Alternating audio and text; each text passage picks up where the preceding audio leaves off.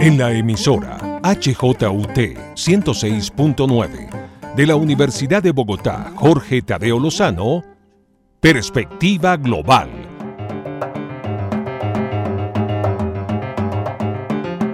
Un análisis a todos los cambios y retos que el siglo XXI le plantea al mundo. Presenta y dirige Doris Ramírez Leighton, experta en relaciones internacionales e investigadora de Asia-Pacífico.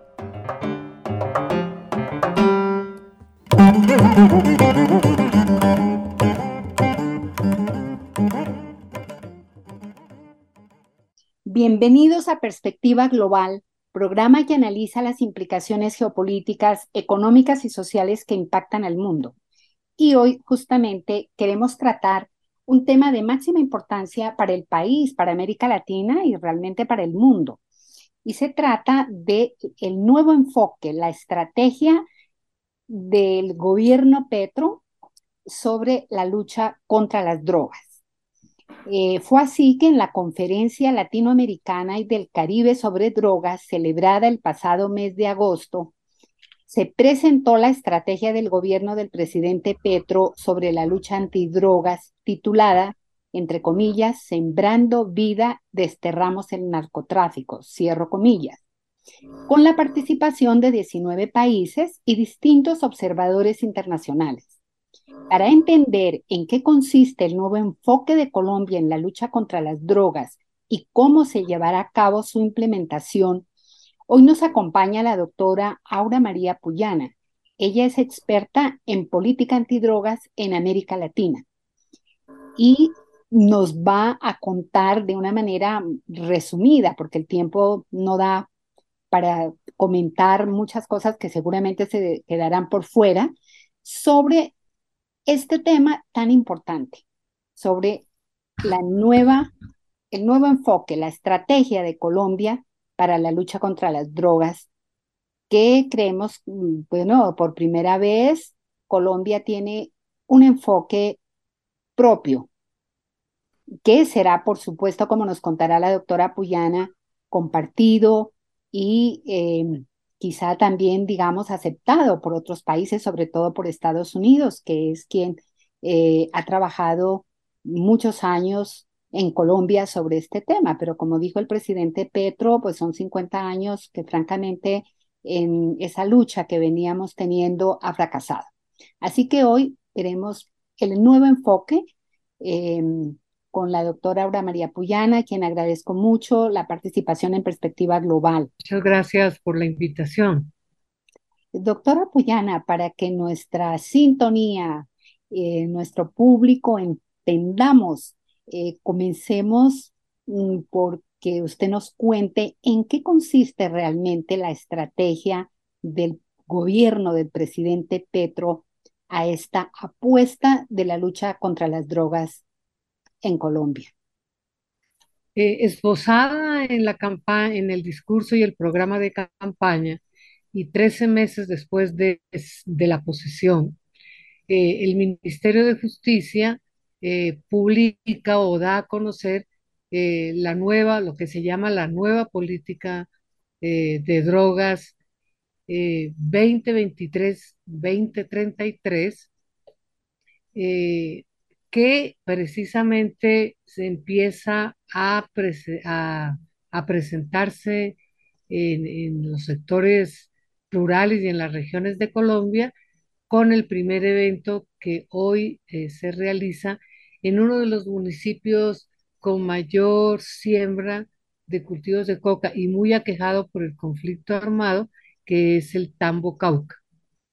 Eh, esta política mm, tiene una parte muy relevante, significativa de cambio. Tiene también eh, vacíos, falencias y interrogantes sobre eh, su viabilidad eh, en la implementación. sobre sus méritos, podemos señalar que después de 50 años o 60, en el que Colombia ha sido juiciosamente antiprohibicionista, eh, prohibicionista, perdón. tan prohibicionista que supera lo que señalan las convenciones internacionales de drogas y a veces la literalidad de los compromisos bilaterales con Estados Unidos. En ese prohibicionismo exagerado, que por ejemplo no tienen o sobre el cual matizan Perú y Bolivia, los otros dos grandes productores de, coca y cocaína en la región, eh, el gobierno Petro llega después de seis décadas a señalar varias cosas. Uno, el diagnóstico sobre el que se fundamenta eh, la guerra contra las drogas debe ser cambiado porque nos llevó a, a formulaciones de política y a estrategias y acciones que no solo fracasaron en sus resultados, sino que fueron contraproducentes en nuestro país porque se afectaron las, eh, las instituciones con la corrupción y la permeabilidad del narcotráfico, que es lo más grave, se castigó desproporcionadamente a un país al que se le llamó el país principal de la oferta de drogas a nivel mundial, y también se criminalizó y se castigó al eslabón social que expresaba una problemática histórica agraria más que una disposición a la criminalidad, que era el campesinado. Entonces, Petro plantea que este discurso hay que cambiar y que esto tiene que llevar también a un cambio de política. Ese cambio de política en la campaña se planteó radical, es decir, vamos a abandonar el paradigma prohibicionista y nos vamos a ir a un paradigma de regulación. Pero ya sobre el camino, como le sucede a todos los presidentes, la realidad empieza a mostrar sus dificultades. Y las dificultades son, uno, las dinámicas expansivas del narcotráfico en Colombia son ahora más fuertes que, que, cuando empezó el Plan Colombia en el año 2000. En segundo lugar, eh, la guerra contra las drogas no solo no frenó esta expansión, sino que el prohibicionismo genera ganancias que alientan el negocio. Y tercero, él, señala pues que eh, empíricamente o objetivamente, las estadísticas demuestran que este fracaso es no solo colombiano y hemisférico, sino mundial. Y que por lo tanto hay que hacer una presión internacional para que la política se cambie a nivel mundial. Eso es algo que ha planteado Santos y que han planteado otros presidentes, más o menos señalando, quiero hacer cambios, pero los condicionamientos internacionales me lo impiden. Este, es el primer toque de realidad de esta política. Y por eso él planteó, vamos a liderar internacionalmente los vientos del cambio. Eso también es algo muy nuevo, porque eso no sucedía. Y vamos a hacer un bloque de países afines que permitan presionar internacionalmente a Estados Unidos y a las convenciones de Viena una reformulación. Entonces ya está claro que no vamos a ir a un cambio del prohibicionismo a la regulación. Eso fue en campaña y la política lo que plantea es, vamos a generar un periodo de transición de 10 años, porque los cambios no son eh, automáticos, ni fáciles, ni rápidos. Y segundo, porque él en una relación pragmática con Estados Unidos ha abierto, a mi entender, demasiado la puerta al Departamento de Estado y a Washington. Y en esta apertura pragmática de buenas relaciones con Estados Unidos, ha tenido que ceder a que la transición será una transición de un prohibicionismo duro a un prohibicionismo blando. Eso es lo que, lo que se resume en una frase que a muchos no les gusta y que es pues un poco discursiva, retórica, poética, que es asfixiar al narcotráfico y darle oxígeno al campesinado y, no reprimir y criminalizar al consumidor. Este, esto de, este juego de figuras entre oxígeno y asfixia, pues se parece un poco al de garrote y zanahoria, que siempre ha tenido el discurso prohibicionista eh, de las drogas, sino que siempre van cambiando los balances. En una época se ofrece más zanahoria y en otras se blande un gran garrote. Entonces, Petro está nuevamente regresando a esta, a esta oferta. Vamos a dar más zanahoria, pero también más garrote, porque los actores son distintos. El actor criminal del narcotráfico y los actores sociales que en algún momento se involucran con la cadena de las drogas. De acuerdo a lo que usted nos acaba de comentar, doctora Aura María Puyana, yo me permitiría preguntarle, em, en la conferencia latinoamericana que sucedió en Cali, eh, finalmente fue la exposición de Colombia, también de México, eh, de Bolivia, pero digamos, esta estrategia del gobierno Petro aspira en que en un futuro la región, o sea, América Latina o los países que más eh, producen la hoja de coca para la, finalmente exportar la cocaína, tengan una sola política para contrarrestar digamos, ese mercado en Estados Unidos o mm, allí es muy complejo porque uno ve que cada uno de los países, eh, México, Bolivia, Perú, Colombia, cada uno tiene sus propias eh, estrategias. No, no hay todavía, bueno, sería pues demasiado tener ya una estrategia de la región para contrarrestar el tema del narcotráfico. Allí, ¿cómo, cómo eh, es la solución o las actividades, la gestión para tener verdaderamente una estrategia y, una táctica para llegar a, alguna solución o por lo menos mermar, menguar este mercado del narcotráfico.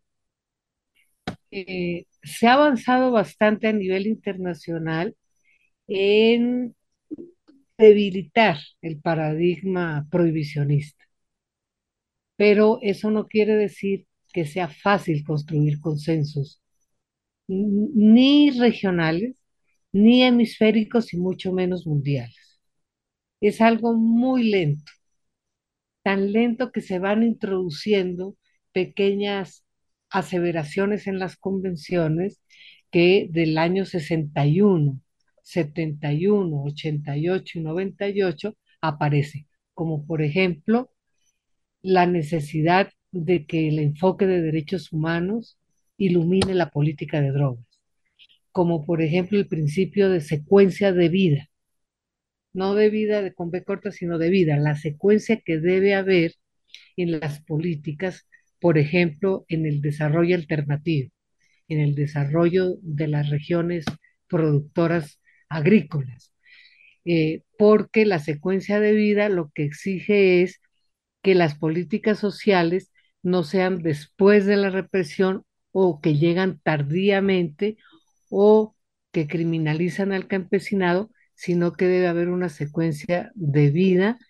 donde derechos humanos, seguridad humana y desarrollo y transformación territorial regional eh, abran la puerta al cambio de política.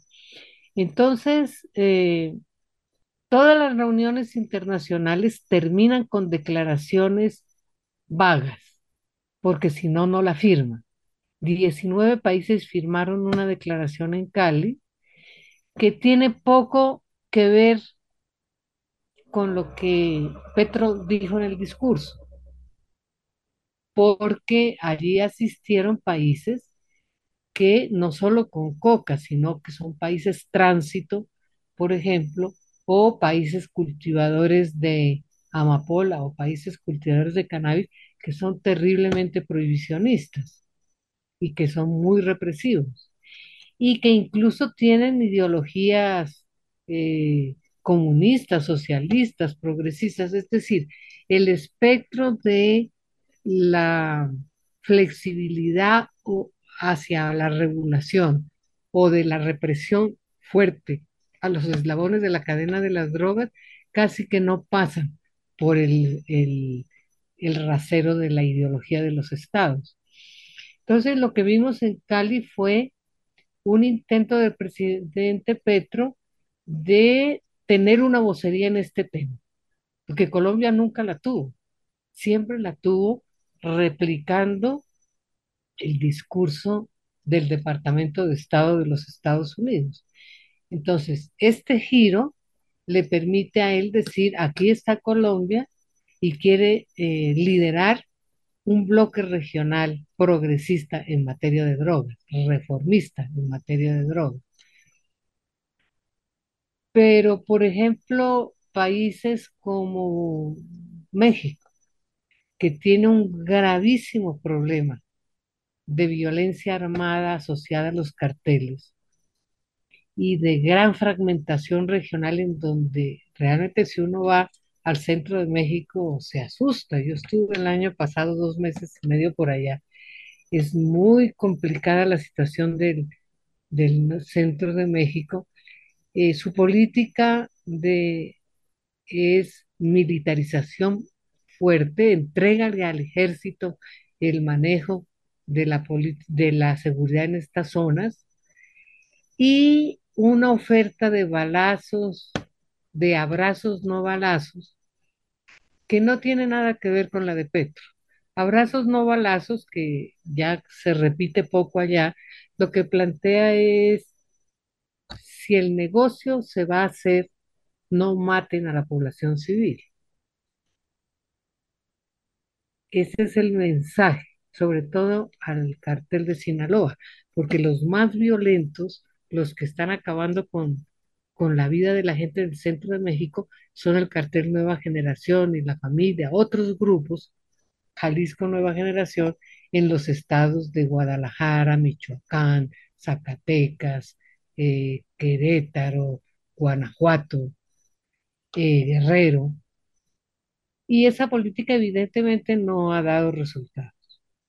En Colombia esa no es la propuesta, la propuesta es se va a construir la paz total, vamos a negociar con grupos criminales y vamos a negociar con disidencias políticas armadas que también tienen relación con el narcotráfico, a condición de que vayan desvinculándose de la cadena de las drogas lo cual es también algo muy complicado de cumplir en tanto la cada vez orgánicamente la relación entre violencia armada y narcotráfico es más fuerte, porque son grupos pequeños, fragmentados, que se están tratando de recomponer a partir de la captura de rentas y el control de los territorios y las poblaciones. Y las disputas entre ellos han aumentado los niveles de violencia frente a, las épocas en que las FARC existían, en donde era mucho más fácil llegar a acuerdos con una cúpula relativamente centralizada y disciplinada. Ahora hay una balcanización de grupos armados ligados al narcotráfico muy difíciles de controlar. Pero aparte de eso, entonces eh, está Estados Unidos y volvemos nuevamente a Estados Unidos. Petro propone ya no, repito, pasar al paradigma, abandonar el, Es que criticar la guerra contra las drogas es incompleto si yo no hago la crítica del paradigma prohibicionista, que es la base filosófica y conceptual de la guerra contra las drogas. En ese sentido, la Comisión Mundial de, Drogas, en donde están los expresidentes, es, tiene un planteamiento mucho más avanzado que la política que aquí se está lanzando. Puede que suene raro o sea triste reconocerlo, pero realmente el- las formulaciones de la Comisión eh, Mundial de Drogas, tiene un planteamiento que se acerca más a la regulación de todo el mercado, casi que a la legalización sin llegar allí, en tanto que Petro le ha tocado retroceder, repito, hacia un prohibicionismo blando. El ¿Qué quiere decir exactamente un prohibicionismo blando, doctora Puyana? prohibicionismo blando significa lo siguiente, es decir, la represión va a, distribuirse asimétricamente para golpear las cadenas de criminales del narcotráfico, en donde se concentra el 75% de las riquezas que tienen un poder para infiltrar el Estado o capturarlo y que tiene vasos comunicantes a través del lavado de activos y de la repatriación de ganancias ilícitas en la economía legal. Y a través de todos esos mecanismos pueden manejar la justicia, pueden manejar el Congreso, pueden manejar las elecciones y eh, permean la vida e incluso cultural del país. Eso no solo se dio con los carteles de Cali y Medellín, eso se da a nivel local también ahora. Con el agravante que hay una violencia armada, que hay una violencia armada que está muy ligada a estas, a estos actores. Actores que ya no son, sí son visibles, pero no son tan ostentosos como eran los tres o cuatro carteles de los años 90 y 2000. Ya. Doctora Puyana, mm, ante este panorama de la nueva estrategia de la lucha antidrogas del gobierno Petro, como de todas maneras, y usted ya la comentó desde un principio, debemos seguir trabajando con Estados Unidos, siendo Estados Unidos uno de los socios más importantes eh, de Colombia a nivel comercial, eh, bueno, de cooperación, en fin. En este tema, ¿usted qué ha notado? ¿Estados Unidos acepta esta estrategia del gobierno Petro o la está estudiando? ¿O cómo es la reacción de Estados Unidos ante esta estrategia de Petro? Desde eh, 15 días antes de la posesión de Petro, yo he venido siguiendo las visitas de las delegaciones, tanto de las norteamericanas, de estadounidenses a Bogotá y a Colombia, como las de los ministros y el presidente a Estados Unidos. Y hasta el mes de enero, en solo seis meses, iban más o menos como 10 visitas, de los Estados Unidos acá, con una frecuencia que no se conocía en los otros gobiernos. Esta frecuencia tiene que ver con que a Estados Unidos no le conviene que Colombia se mueva mucho de la línea de conducta que traía, así tenga un discurso distinto y progresista eh, en ciertos otros temas, porque estaba pendiente de los cambios políticos en la región. Es decir, está el cambio en Honduras, ahora el cambio en Guatemala, México, liderando una vocería, Lula. Es que las vocerías de Lula y AMLO son cosas de, de, ponerle atención. Entonces, Petro aliado de ellos dos, Boric, y, pos y posiblemente, pues lo que no se sabía que iba a pasar en ese momento con Argentina, pero no convenía entonces que Petro deje de ser un aliado en la región, con concesiones. Las concesiones que se han hecho son bastante retóricas hasta ahora. Por ejemplo, eh, se acepta el enfoque holístico e integral de la política de drogas. Eso yo lo vengo oyendo desde los años 90 y en el Plan Colombia también nosotros oíamos que era un enfoque holístico e integral y entendido como la sumatoria de muchas estrategias, erradicación, interdicción, eh, golpe al lavado de activos, extradición, desarticulación de organizaciones criminales, pero nunca se hablaba de que de todas esas estrategias detrás estaba el compromiso de Colombia de reducir su oferta, de reducir la oferta en dos términos, reducir la oferta neta de drogas exportables, es decir, de cargamentos exportables, y de reducir la siembra de materia prima vegetal. Esos son los dos criterios con los que nos evalúan y nos certifican cada año. Y estos dos indicadores son indicadores de corto plazo, que se tratan de cumplir independientemente de las necesidades y compromisos que se estén asumiendo, por ejemplo, en desarrollo alternativo y transformación del campo, en donde los compromisos o los objetivos son de mediano y sobre todo de largo plazo, con inversiones sostenidas que no se pueden arrasar con la preocupación de las fuerzas del orden de cumplir los indicadores anuales del Departamento de Estado. Entonces, ¿qué sucede en este momento? Petro acepta erradicar netos 90 mil hectáreas a 2026. 90 mil hectáreas netas quiere decir que se extinguen totalmente. Si a eso se le suma una resiembra del 70%, quiere decir que la erradicación tiene que ser de 200 o 250 mil hectáreas, exactamente las mismas metas que Trump le impuso a Santos en 2017. Porque el gran problema del de el primer incumplimiento del acuerdo de paz fue con Santos, que firmó un compromiso de destrucción de hectáreas y de reducción de oferta del 50% entre 2017 y 2023, que fracasó.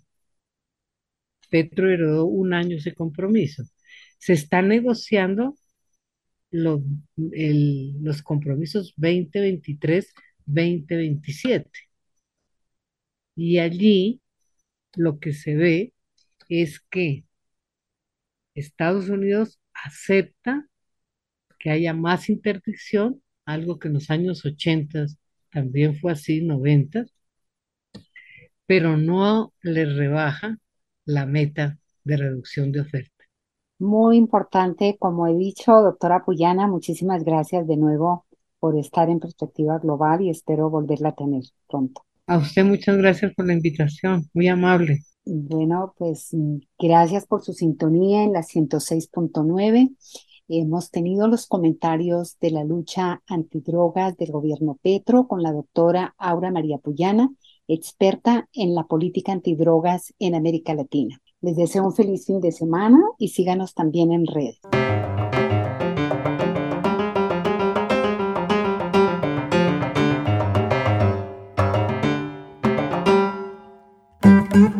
En la emisora HJUT 106.9 de la Universidad de Bogotá, Jorge Tadeo Lozano, Perspectiva Global.